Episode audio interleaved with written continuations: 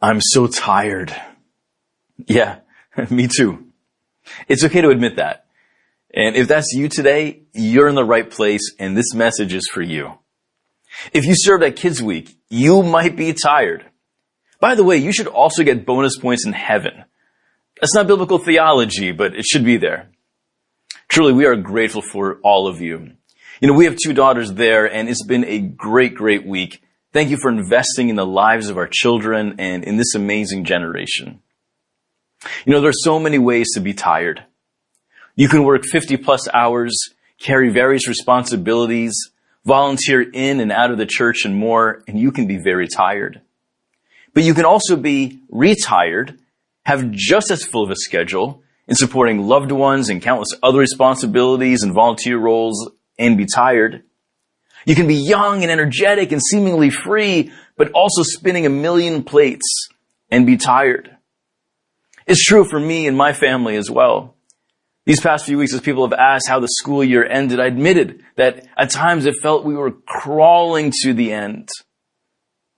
Ten years ago, blogger Jen Hatmaker wrote this hilarious post called Worst End of School Year Mom Ever. She begins by asking, you know the beginning of school enthusiasm? when the pencils are fresh and the notebooks are new and the kids' backpacks don't look like they've been lined by in a deck of uh, in a pack of filthy hyenas. Moms, remember how you packed innovative and nutritional lunches and laid clothes out the night before and, and labeled shelves for each child's work and school correspondence and completed homework in a timely manner? She says, I'm exactly still like that at the end of the school year, except the opposite. We are limping, limping across the finish line, she says. Just as I tapped out somewhere in April, and, and at this point it's a miracle if my kids are still even going to school.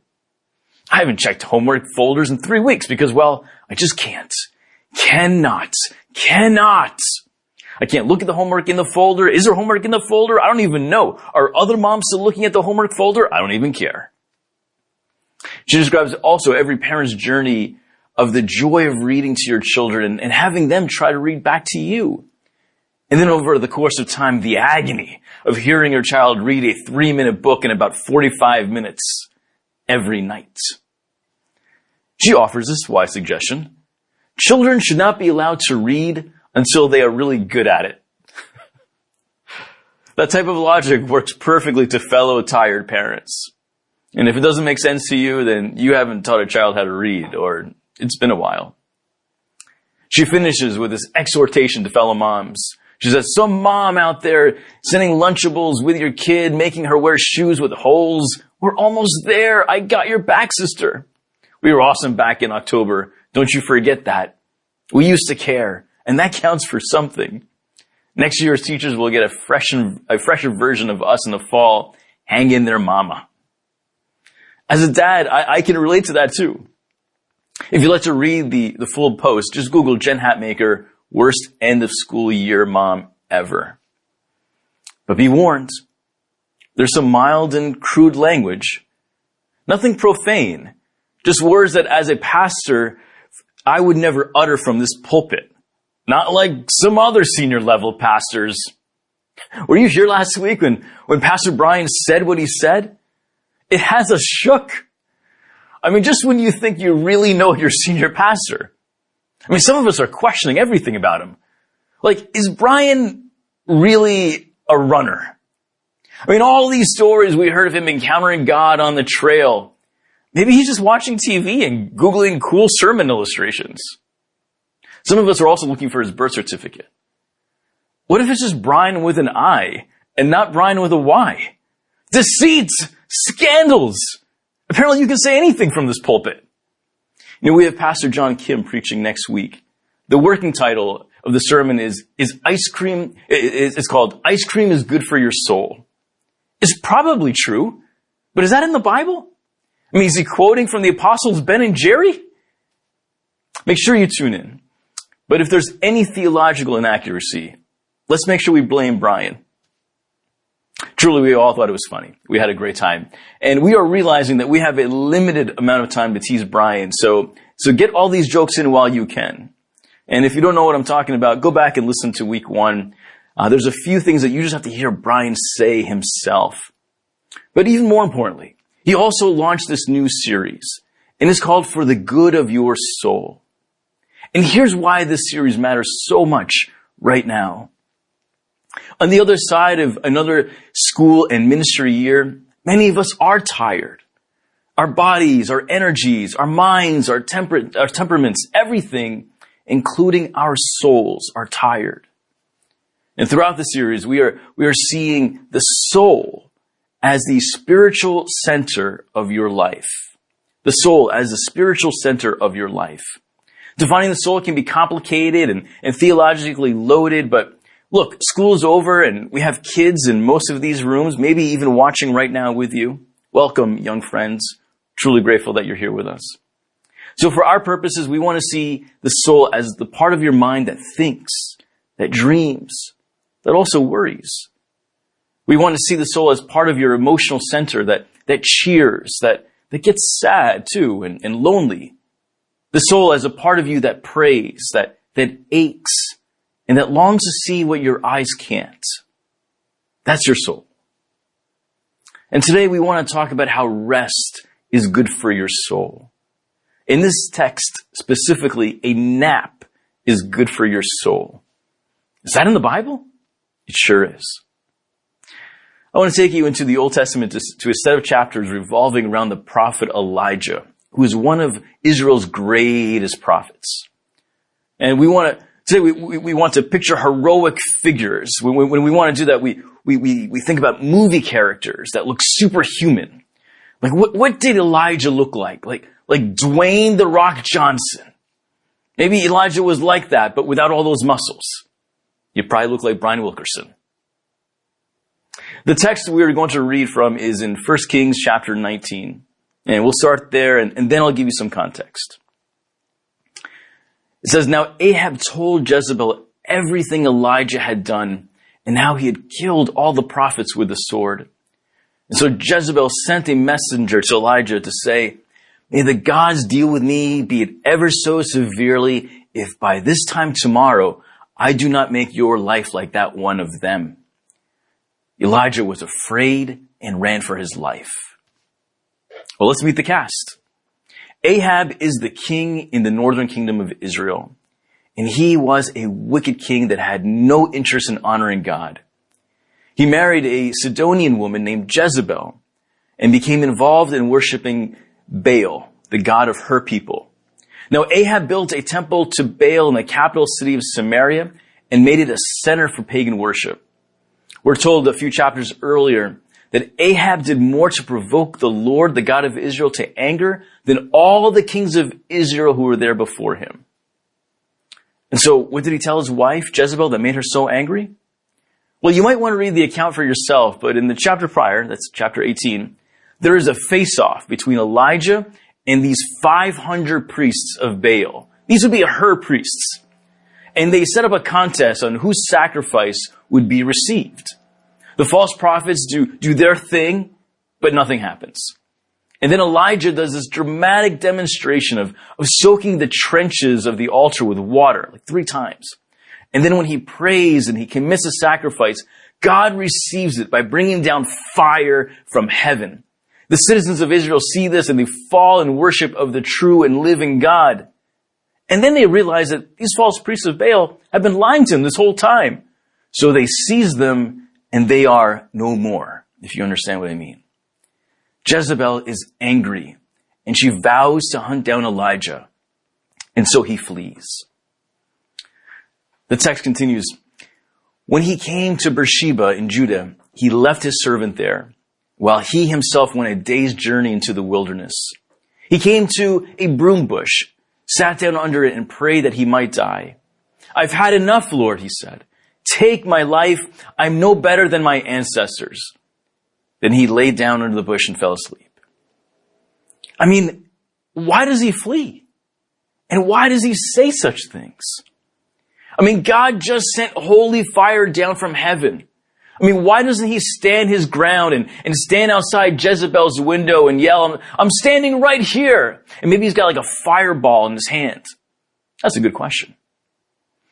Well, Elijah knows what most people of God know, that having experienced the power and love of God, that God is not a genie that you can just control. And that power of God is, is not some undemand feature. It's a matter of faith. And that comes from the deepest part of your soul. And he probably sees himself as an instrument of God's righteousness and may wonder, is God going to back him up the next day? It's always about faith of the soul. And just after this epic battle, Elijah is extremely tired, body and soul. This makes Elijah relatable to me and maybe to you. Well, the, the scene continues. it says, all at once, an angel touched him and said, get up and eat. He looked around and there by his head was some baked bread over hot coals and a, and a jar of water. He ate and drank and then laid down again. The angel of the Lord came back a second time and touched him and said, get up and eat for the journey is too much for you. So he got up and ate and drank. Strengthened by that food, he traveled 40 days and 40 nights until he reached Horeb, the mountain of God. And there he went into a cave and spent the night. That's divine deliverance right there. Just after he calls out to God saying, I just can't take it anymore. I don't want to do this. I don't want to be here anymore. He passes out and takes a long nap. And did you get this? Then the angel of the Lord appears, gives him food, and then has him take another nap. You know, at first glance, Elijah might have looked at the angel sent from God and said, this is absolutely the worst time for me to take a nap. Do you see what's going on? The people are chasing after me to kill me, and you want me to stop and sleep and eat and then take another nap? Yeah, that's the plan. Friends, imagine you and your family are on a road trip this summer and you get caught up in a high speed road rage alter- altercation with a driver from Ohio.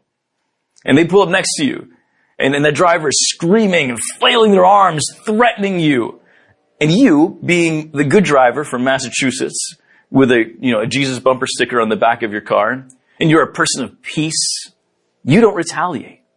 You don't sideswipe them. You, you decide actually to set a good example for your family and not return the anger. Wisely, you decide to create space by speeding up ahead it's usually at this point when they are lost in your rearview mirror that somebody in your car says, I need to go and, and I need a rest stop or I need to eat. And you see a rest stop right in front of you. You're not going to pull off and let that person possibly catch up to you. That's the risk that the angel is putting Elijah in. Stop, eat, nap again. Man, you don't want to create risks of, of the danger catching up with you. And in our everyday lives, we, we face this. Maybe not with, with angry queens like Jezebel and her armies. Uh, maybe not even like in road rage context. Hopefully not. Most of us actually fear a different type of danger when it comes to stopping. Like, if I stop, I won't get all the work done. If I stop, the competition will catch up to me. If I stop, I might not advance in my career. If I stop, our kids will suffer as a result. If I stop, I'll regret it. I can't stop. Can you relate to that? I mean, there's some love in that sentiment. I mean, you don't want to let yourself or your loved ones down, do you? There's some survival in there too. There's some guts and perseverance and, and even some courage. It's also the path that eventually leads to burnout. Let's talk about burnout. Because Elijah is not just tired. It appears that he is facing burnout. What is burnout? Burnout is a psychological syndrome emerging as a prolonged response to chronic interpersonal stressors on the job. There are three key dimensions of this response. And one is overwhelming exhaustion feelings of cynicism and detachment from the job, and a sense of ineffectiveness and lack of accomplishment. There's some signs of burnout, and I've, I've edited some of these, but, but you should Google to learn more. Signs of burnout include excessive use of substances, including alcohol, drugs, and prescription drugs, physical and mental overwhelmment and fatigue, moodiness and irritability, the inability to make decisions, loss of motivation, withdrawing from support systems, hopelessness, and more. There's some real dire factors also to be considered, but I've, I've, again, I've edited this list as we have young friends in the room. Now, I, I know for some of us, it's hard to admit feeling burnt out. I mean, it feels fatalistic, defeated, and guilt is often attached as, as if you were not strong enough to avoid burnout. But could I suggest you might consider that it's because of great strength and great capacity that one is prone to the effects of burnout. There's been research when it comes to burnout from work. It includes 89% of workers have experienced burnout within the past year. 89%. 77% of employees have experienced, have experienced feelings of burnout at their current job. We're told that the burnout rate is 59% in 2022, which was up 13.5%. Obviously, we're still working on the statistics from this year. From the text, we can see that Elijah is exhibiting qualities and feelings of burnout.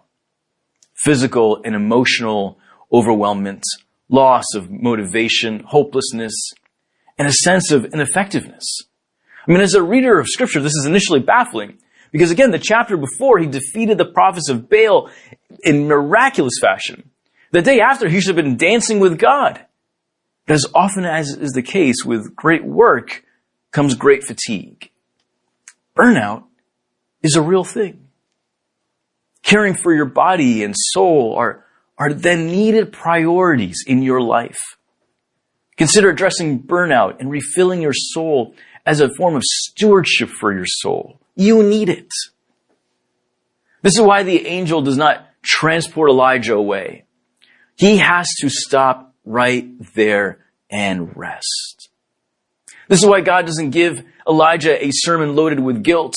Did you not just see what we just did? You were my instrument of judgment against Baal and his prophets. So don't quit on me now, or I'll just find somebody else. Anything else in that moment increases the effects of burnout. God, our creator of body and soul, understands what Elijah needs. God understands what you need. Sometimes it's to stop, eat, nap. But he doesn't stop there. After stopping and eating and napping twice, he, he's refreshed and renewed. And then he runs, at the text says, for 40 days.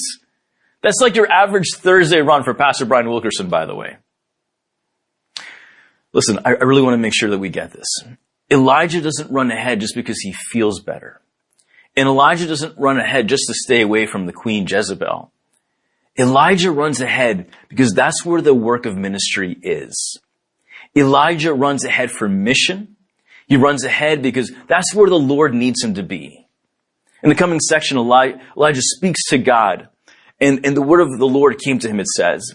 And it asks, what are you doing here, Elijah?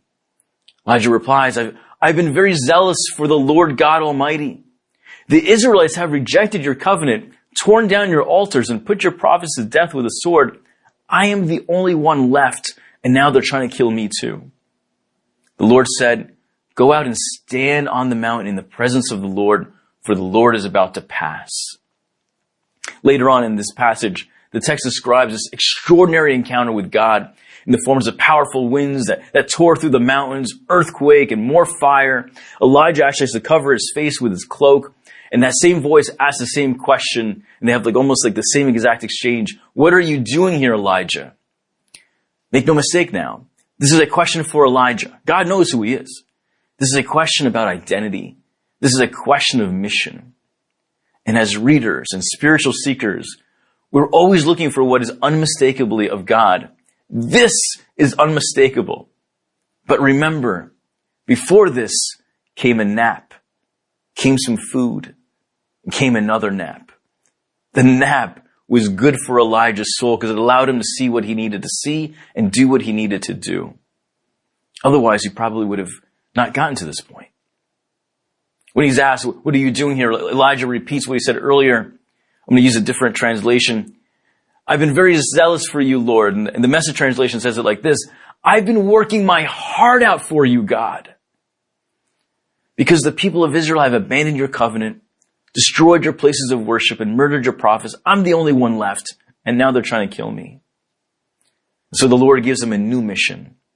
Go back the way you came, go to the desert of Damascus, and anoint Hazael. Also anoint Jehu and Elisha to be your successor. Now these are going to be the kings of Syria and Judah, and Elisha is going to be the new prophet that's coming. Now some of this gets delayed and complicated throughout First Kings, and and because life is complicated and Scripture is complicated. But make no mistake, God has a mission for Elijah.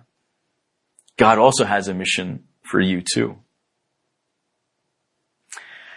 Years ago, I had uh, agreed to attend this spiritual soul care weekend retreat for pastors and ministry types. You know, I was excited when I first signed up for it because I, I, I needed this. But like with most retreats and getaways, the, the weekend was poorly scheduled in regards to my schedule. And so I started to question whether I should even go. I had responsibilities, I had a young family, and what was the point of going? Work and guilt were just going to be there waiting for me on the other side of this retreat. So I didn't want to go. With the blessing of my wife, I, I ended up going. And I'm telling you, it was nowhere cool.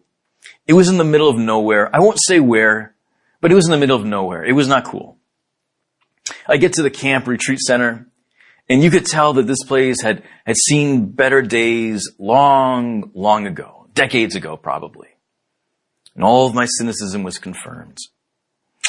I got registered, eventually made my way to the evening hospitality meet and greet.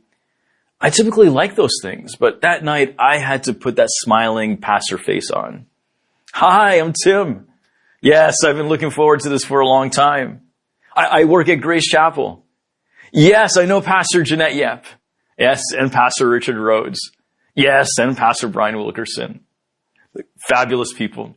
I did that all night. I was tired. The speaker got up that Friday night and, and as he spoke, I felt myself sinking further. His delivery was slow and, and, and honestly a bit dull. You really had to work to pay attention. You could tell that they couldn't find anybody else, so they found this guy. But most speakers have something redeemable about them, and the Holy Spirit can use anyone. And among the things that he said was, if you are serving people, let the Lord minister to you this weekend. You see, people are tough. People are complicated, sometimes even cruel. And you can't keep serving people and not allow Jesus to fill you and not burn out. I felt seen in that moment. Maybe you can relate to that too. The burnout comes because you care for so many people and because you have high hopes for them. The burnout comes after life charts out a tough and unexpected path, a very tough path.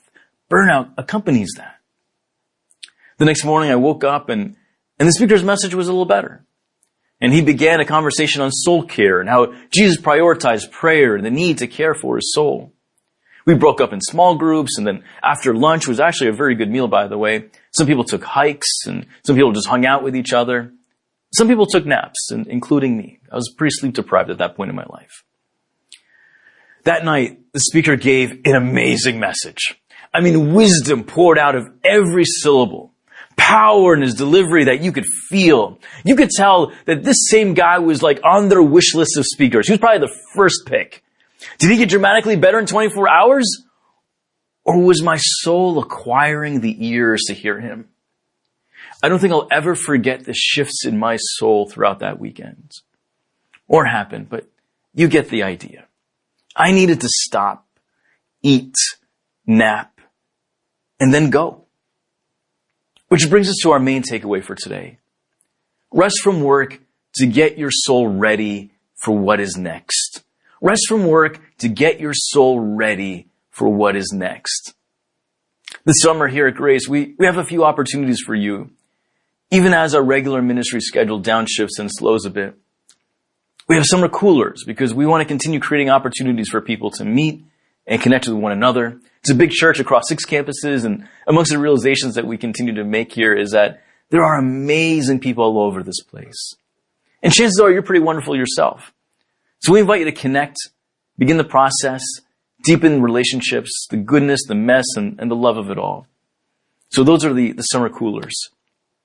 We're also launching a, a limited number of summer short-term groups. You can go on Group Finder today and, and, and more will be posted in the following weeks. There'll be one that meets online and it's open to all people led by one of our amazing staff members, Meg Nelson. I, I also want to take this opportunity to thank all of our life group leaders in all their many forms for serving so faithfully this year. Our group life vision has been about practicing the way of Jesus together by deepening our spiritual formation, strengthening relationships, and living on mission. We cannot create Christian community without all of them, without these teachers and facilitators and hosts and more. So we're grateful for each and every one of you. May your souls get rest and renewal this summer. And one more very important development uh, as we approach the summer, as Grace Chapel begins its process in looking for its next senior pastor, we as a staff and the congregation want to root and bathe this process in prayer. We'll be posting sets of prayer resources throughout the seasons ahead, and we want everyone who loves Grace Chapel to use them. We're not just praying that God will provide our next senior pastor. We are also praying that God will prepare us as followers of Jesus and as a faith community for what the Lord has in store for us. So keep an eye out for that and for more. Friends, as we close today, let's not rush past these moments. We have this sermon series scheduled in the summer like this for a reason. We want you to stop and rest and enjoy the blessings that God brings this time of year. Things like ice cream and fireworks and sun and sand and starry nights and travel and fire pits with loved ones. Intentionally, we've designed the series on soul care after a full and yet wonderful series from the book of Revelation. And in front of a year ahead that's going to be filled with changes and transitions and powerful moments, celebrating Bryan's extraordinary leadership. And yeah, a few jokes at his expense. But it's also going to be a year filled with reminding one another that God has a purpose for every one of us, a mission for you, and a calling for this church. But first, do what Elijah did and get some rest. Take a nap eat some good food, and then take another nap. Let's rest from work to get our souls ready for what is next. Amen. Let's pray. Lord, once again, we thank you for the power of scripture. And we thank you for this amazing story of, about Elijah and all the amazing things that you did in his life, including in this scene in providing rest and and renewal for his soul. And so, Lord, as, as we also face fatigue and as we are tired and, and perhaps facing burnout, we pray, Lord, that you'd provide the same for us, that we might find our rest in you, that you would renew our souls, and that you would help us for what we need today. It's in Jesus' name we pray these things. Amen.